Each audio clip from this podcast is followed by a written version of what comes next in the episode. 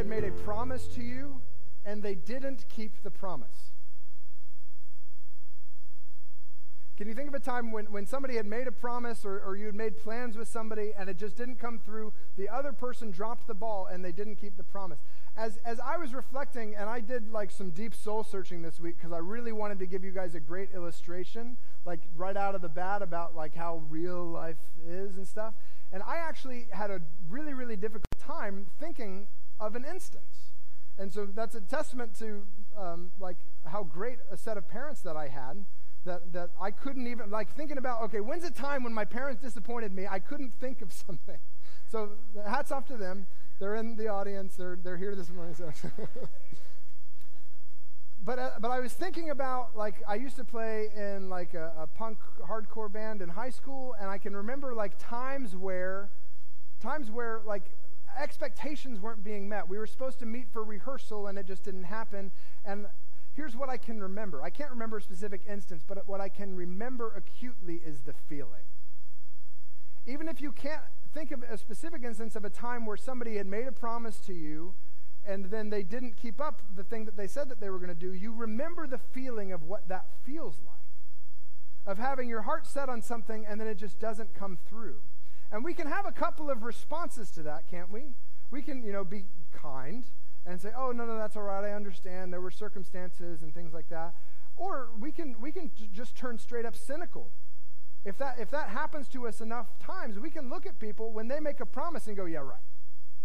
I'll I'll believe it when I see it." And you can go around and navigate the whole world talking to people like that. People will, will say very sincere things to you, and you'll be like, "Yeah, right." Like, and maybe you're polite about it. Maybe you'll just kind of keep it to yourself. Mm-hmm. But, but those kind of things can, can, can turn our perspective on, on people, on the world that we live in, and can turn our perspective on God. So this morning, as we, as we continue in this series that we've called Setting Life in Order, we're going to be in um, Luke chapter 1 again, because Luke writes the longest chapters. It is incredible. Um, we're going to be in Luke chapter 1, beginning in verse 56. Um, and it's on, if you're using the blue Bibles there in front of you, it's on page 1068. Because God made, as we studied last week, God made some big promises, right? He showed up to Zechariah and his wife Elizabeth and said, I'm going to give you a son. And Zechariah said, uh, Well, we're real old. God, you can't do that. And, and the angel said, Look, I came all the way here from heaven to tell you that this was going to happen. You, you, don't even believe me. Like, all right, you're going to keep your mouth shut. all right?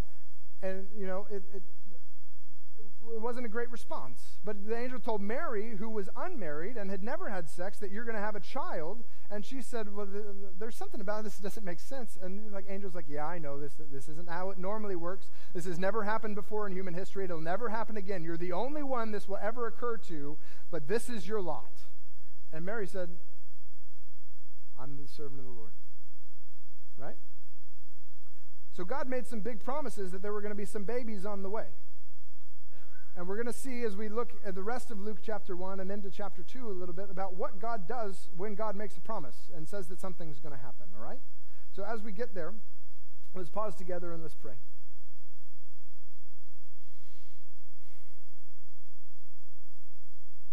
Lord, we thank you for this morning. We thank you for uh, your kindness to us that you moved through men to write things down as you did things in the world. God, we thank you for Luke and for his faithfulness to, to seek out eyewitnesses and to write down an orderly account. Somebody with a physician's mindset who likes to see things in black and white would, would, would take the time that we could to would take the time to write a record that we could look at together this morning. And so, Lord, more than just a prescription, more than just data and information on a black and white page, God, we ask that you would, through your Spirit, make your word come alive in our hearts this morning. That, Lord, we'd see that these were real people and that you're a real God working in extraordinary circumstances to tell your story. And would you give us perspective on what our part in your story is? It's in your name we pray. Amen. So we're going to be in Luke chapter 1, page 1068 in the blue Bibles, and I'm going to begin reading in verse 57.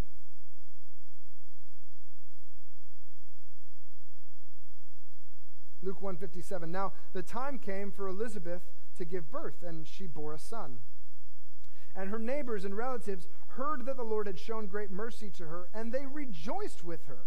And on the eighth day they came to circumcise the child, and they would have called his name Zechariah after his father, but his mother answered, No, he shall be called John. and they said to her, None of your relatives is called by this name. And they made signs to his father, inquiring what he wanted him to be called. And he asked for a writing tablet and wrote, His name is John. And they all wondered. And immediately his mouth was opened and his tongue loosed, and he spoke, blessing God. And fear and fear came on all their neighbors, and all these things were talked about throughout all the hill country of Judea. And all who heard them laid them up in their hearts, saying, What then will this child be? For the hand of the Lord was with him. So we'll pause there. Um, so we're concluding kind of this is this will be the last time that we really hear from Zechariah this morning. He doesn't really show up in Scripture again. This is his one moment in the spotlight, and and and his first moment in the spotlight, he was in the temple and an angel shows up and he's like, Hey, God heard your prayers, you're gonna have a baby. And he's like, Yeah, how's that gonna work? Like and the angel's like, Don't you know the stories? And so he had to keep his mouth shut for nine months. And there's a small detail in our reading this morning that as I was going through this week, I picked up on it and I thought, that that's really, really interesting. Did you notice that there's a conversation happening in the room around the circumcision? There's a com- conversation happening in the room that Zechariah doesn't appear to be a part of. And then they make signs to him.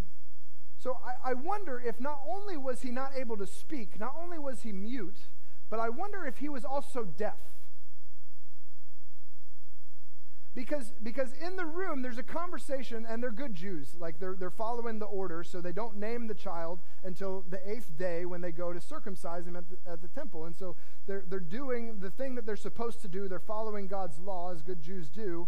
And, and in, the, in the course of the conversation, like, all right, now we need a name for this kid. Let's write up the birth certificate. What's his name? And, and Elizabeth says, John. And they're like, look, Zechariah's name ain't John. Your uncle ain't John. Your daddy ain't John. Like, what you, where are you getting this name from?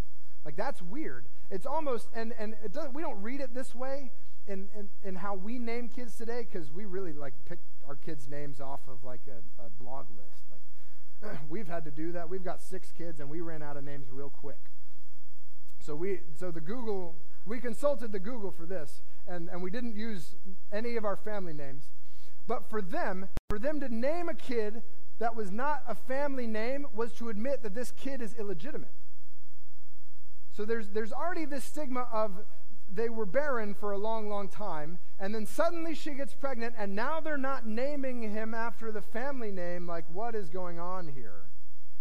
And there's this conversation that's happening in the room, and John's not apparently a part of it. And she says his name is John, and they're like, Well, what do you want to name the kid? And he's like, uh, Can't talk, remember? There's nine months here. And so he asks for writing table, writes down on the name, his name is John.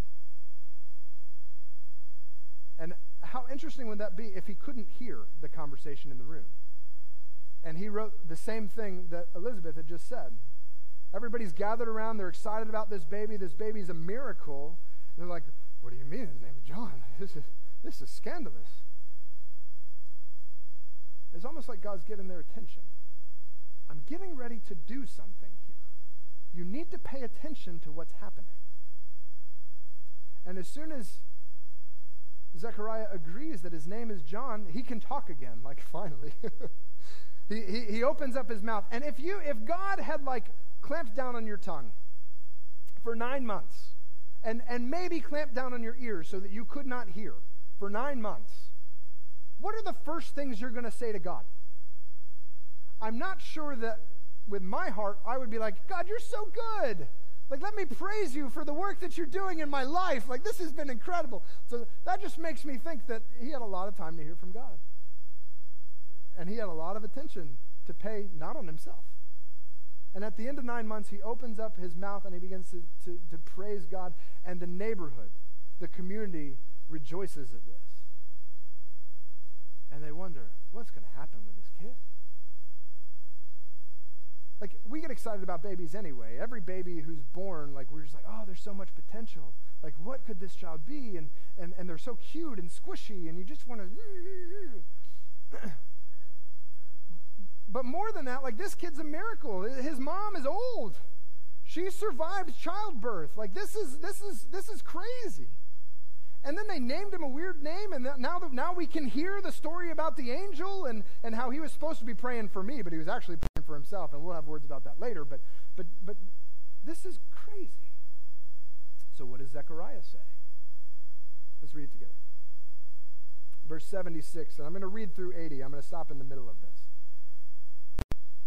And his father Zechariah, so John's father Zechariah, was filled with the Holy Spirit and prophesied, saying, Blessed be the Lord God of Israel, for he has visited and redeemed his people, and has raised up a horn of salvation for us in the house of his servant David, as he spoke by the mouth of his holy prophets of old, that we should be saved from our enemies and from the hand of all who hate us, to show the mercy promised to our fathers, and to remember his holy covenant, the oath that he swore to our father Abraham, to grant us that we, being delivered from the hand of our enemies, might serve him without fear in holiness and righteousness before him all our days.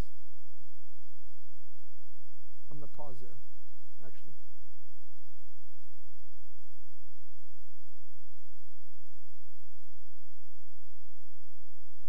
He opens up his mouth and he's, he's excited because God is providing salvation. And and he, I'm not sure how he pieces this stuff together. I'm not sure exactly what he thought John was going to be. He knew John was going to prepare the way for a Messiah to come. He knew that he was the, he was the fixer, the guy who got sent into the city before an ambassador to make sure that all of the arrangements were taken care of. And so he knows that God is doing something new, something that he hasn't done, and, and he attributes it to this king idea. Like he's raised up a horn of salvation uh, which is a, a, war term, a horn of salvation for, from the throne of David. There's this king that's coming. He's going to deliver us. He's going to rescue us. And that's how he promised all the way back, not only to David, who was a forefather, but also back to Abraham. Like this is all going back into God's story.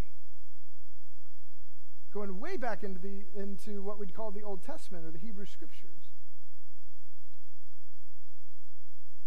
And we said last week that setting life in order starts with taking God at His word. And so when God says, hey, you and your wife, you're going to have a baby, and he's going to be really, really cool, but it's got nothing to do with you. It's just because that's what God wants to do. Okay.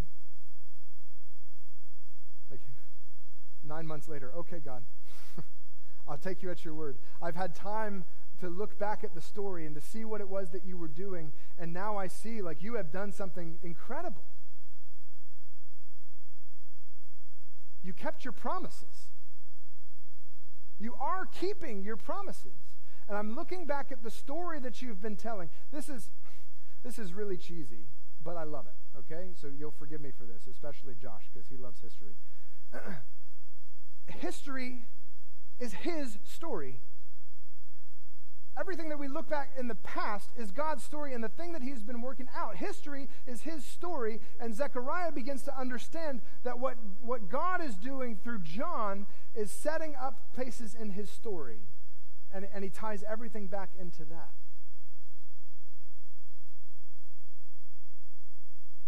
Because our lives are set in order within God's story. Our lives are set in order within God's story. So he starts there, talking about the nation and talking about what God's doing on a, on, on a big scale. And then in 76, in verse 76, he turns his attention to, to John himself. He begins to prophesy, speak a blessing over the child himself. In verse 76, and you, child, will be called a prophet, a messenger of the Most High. For you will go before the Lord to prepare his ways, to give knowledge of salvation to his people in the forgiveness of their sins because of the tender mercy of our God, whereby the sunrise shall visit us from on high, to give light to those who sit in darkness and in the shadow of death, to guide our feet into the way of peace. And the child grew and became strong in spirit, And he was in the wilderness until the day of his public appearance to Israel. So he said, Hey, John, you're, you're, you're not the guy, but you're setting things up for him. You're going to have to you're going to have to give them some knowledge. You're going to have to give them something, a framework to understand what's getting ready to happen. So, I'm not the smartest tool in the shed, um, but I did go to college, and I learned things there that I should have known before I went. So I don't have the common sense.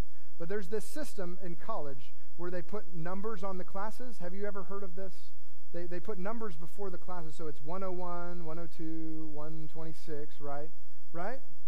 They, they put numbers before the classes, and, and the numbers actually go up. So they, they have 101, but then they also have 201, and, and then they have 301, and then they have 401. And if, if I'm, I'm sure that you guys know this, I did not. Those, those numbers correspond to the difficulty.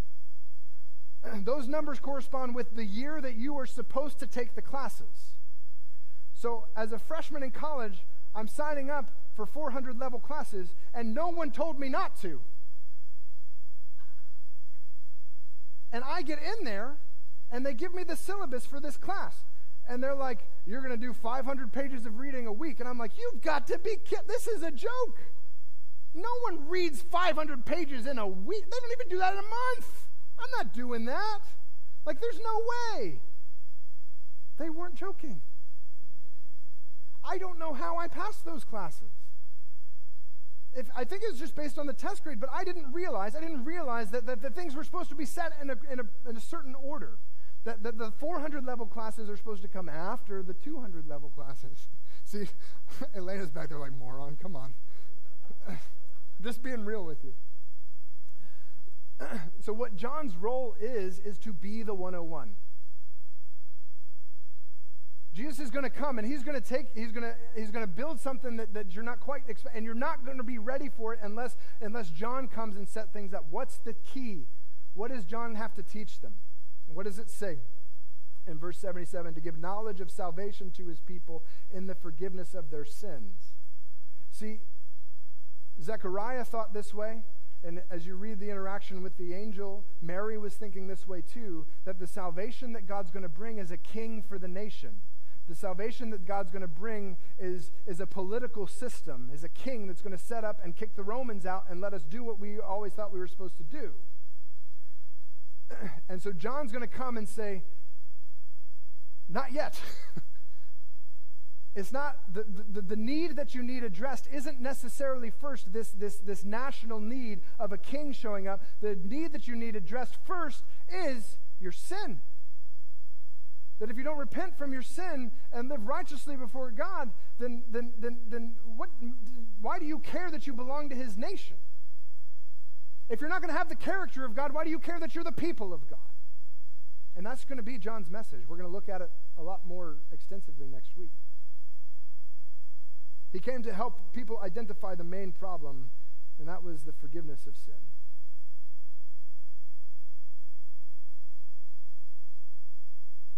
So when God identifies problems in our lives, do we agree with him? Do we agree with God when He identifies a problem in our lives? Because there's times where He will do this to us. We'll be reading the Word and, and, be like, this is the problem for the thing that you're facing. You're like, that's not the problem. Come on, God, don't you know better than that? it's not a sin issue. This is, I need more money.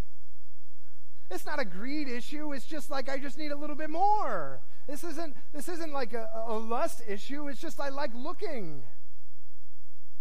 Do we agree with God when He identifies our problem?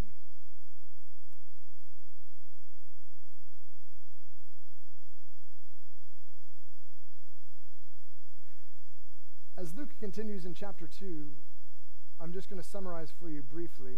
I think it's fascinating that, that Luke gives no mention of the details of the conversation between Mary and Joseph.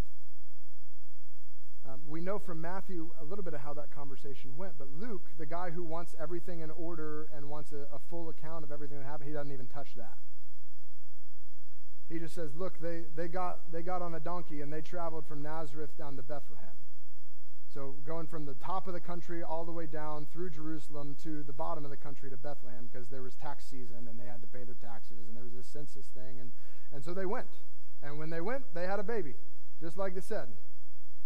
So understand that God said there was going to be two babies, and now there's two babies. Kind of, kind of simple, and I feel dumb pointing it out, but it happened.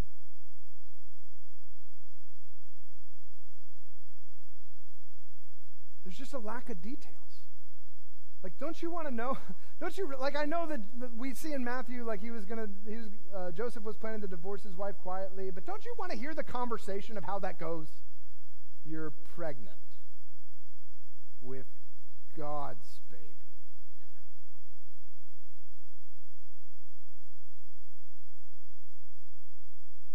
We got a road trip. I got to travel a couple hundred miles here for tax purposes. And you're pregnant.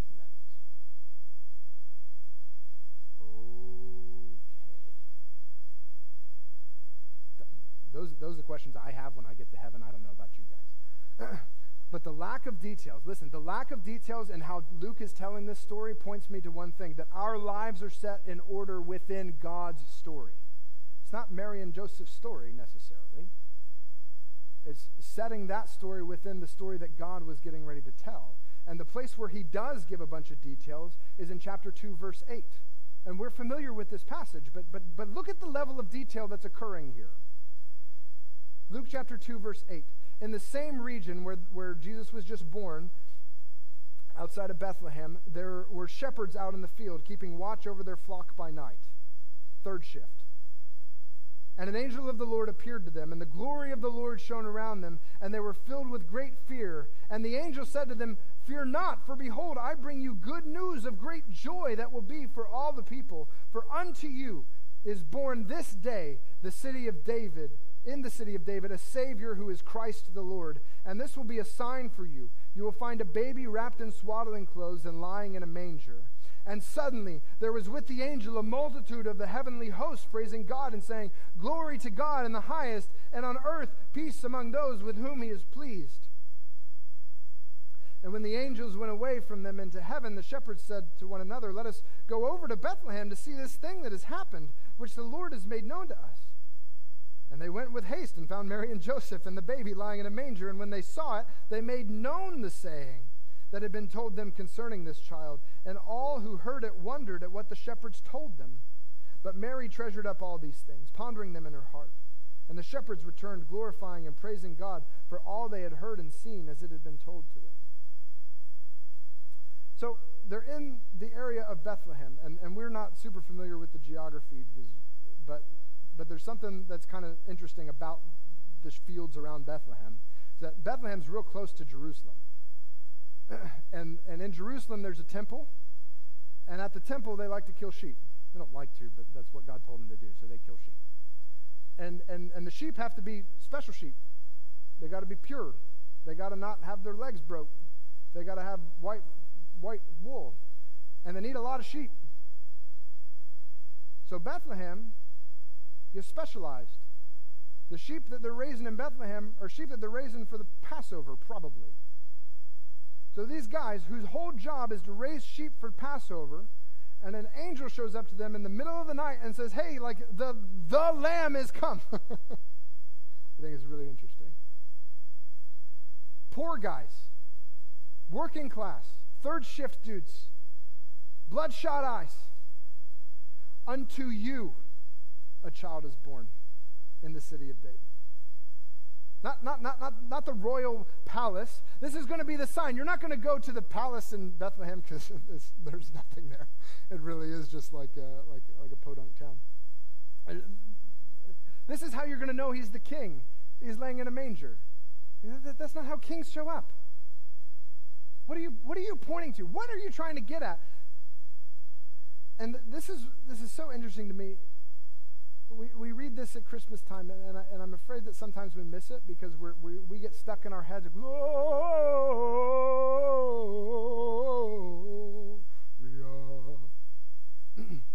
Look at this. In verse 13, and suddenly there was an angel, there was with the angel a multitude of the heavenly host, praising God and saying, Glory to God in the highest, and on earth peace among those with whom he's pleased. host. Host is a key word uh, is a code word. Host means armies. So there's one angel that shows up, which was scary enough that he has to say, hey, don't be scared. And then all the army shows up too. And they start, glory to God in the highest, and on earth peace among those with whom he is pleased. And, and I, I wonder, I don't know if it was, or if it was a war chant. Like a bunch of, a bunch of like battle hardened angels, like, glory to God in the highest, and peace. Like peace. We fought for peace, and peace is coming to those with whom God is pleased. They can see the end of the war. It's on the horizon. And they come to the shepherds and say, It's come. They've been born for you. Go and find them. And the shepherd, like, mind is blown. Like, they've never seen anything like this before. They, we got to go see what's happening here. And so they show up, and Mary and Joseph are like, What are you doing here? It's been a hard night. And they're like, You, can't, you won't believe what we saw. Let us tell you what the angels, the angels said about this kid. And Mary's like, Yeah, I, I saw one. Yeah, we've had interactions. and she stores it up in her heart. And the, and, and the shepherds are like, I can't believe this. And they go away. And can you imagine those like those shepherds, like for the rest of their lives, those guys look like madmen. We've seen the armies of heaven. We've heard their battle cry. We know that peace is coming. I just want to put food on the table for my family, but I know that peace is coming. Uh, yeah, I'm going to take these sheep and I'm going to go to Jerusalem and I'm going to offer them as a sacrifice of the atonement of my sins so that the angel passes over my household. But peace is coming. And I don't really get exactly how it's all going to work out, but this kid is, is, is, is, is important to that.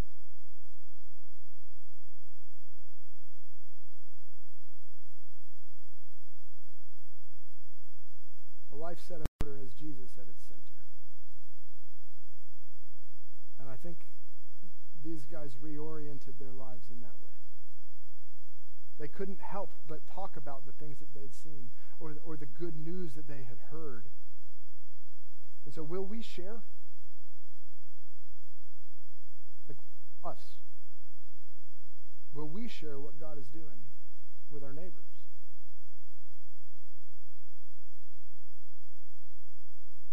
part of it is part of it is that we've got we've got to we've got to see ourselves, see our lives within God's story because our lives are set with our lives are set in order within God's story. So so part of it is that we've got to explore, we've got to know, we've got to learn God's story. But as we begin to see my place in it, as God as God relieves the anxiety of like I've got to do all this stuff this week. These kids won't get off my back. will we share that joy with our neighbor? Because our lives are set in order within God's story. Let's pray together.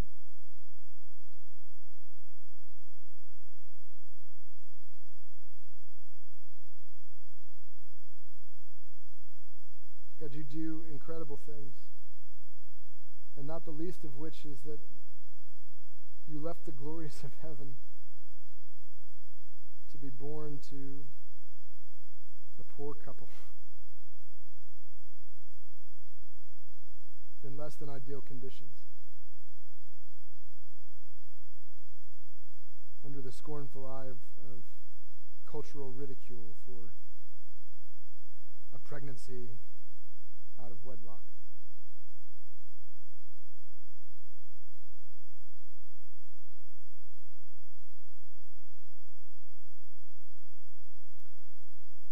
God, the things that I've faced this week, the things that I'm concerned about, the, the struggles that I have had, I think don't bear much weight when I consider the people, the things that you put these people through. But God, I'm thankful for the story that you wrote through them. And I pray that you'd help me to understand what my role in your story is.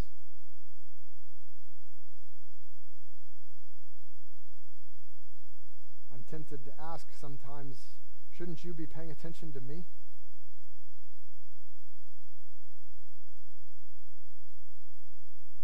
God, help me to know that you are.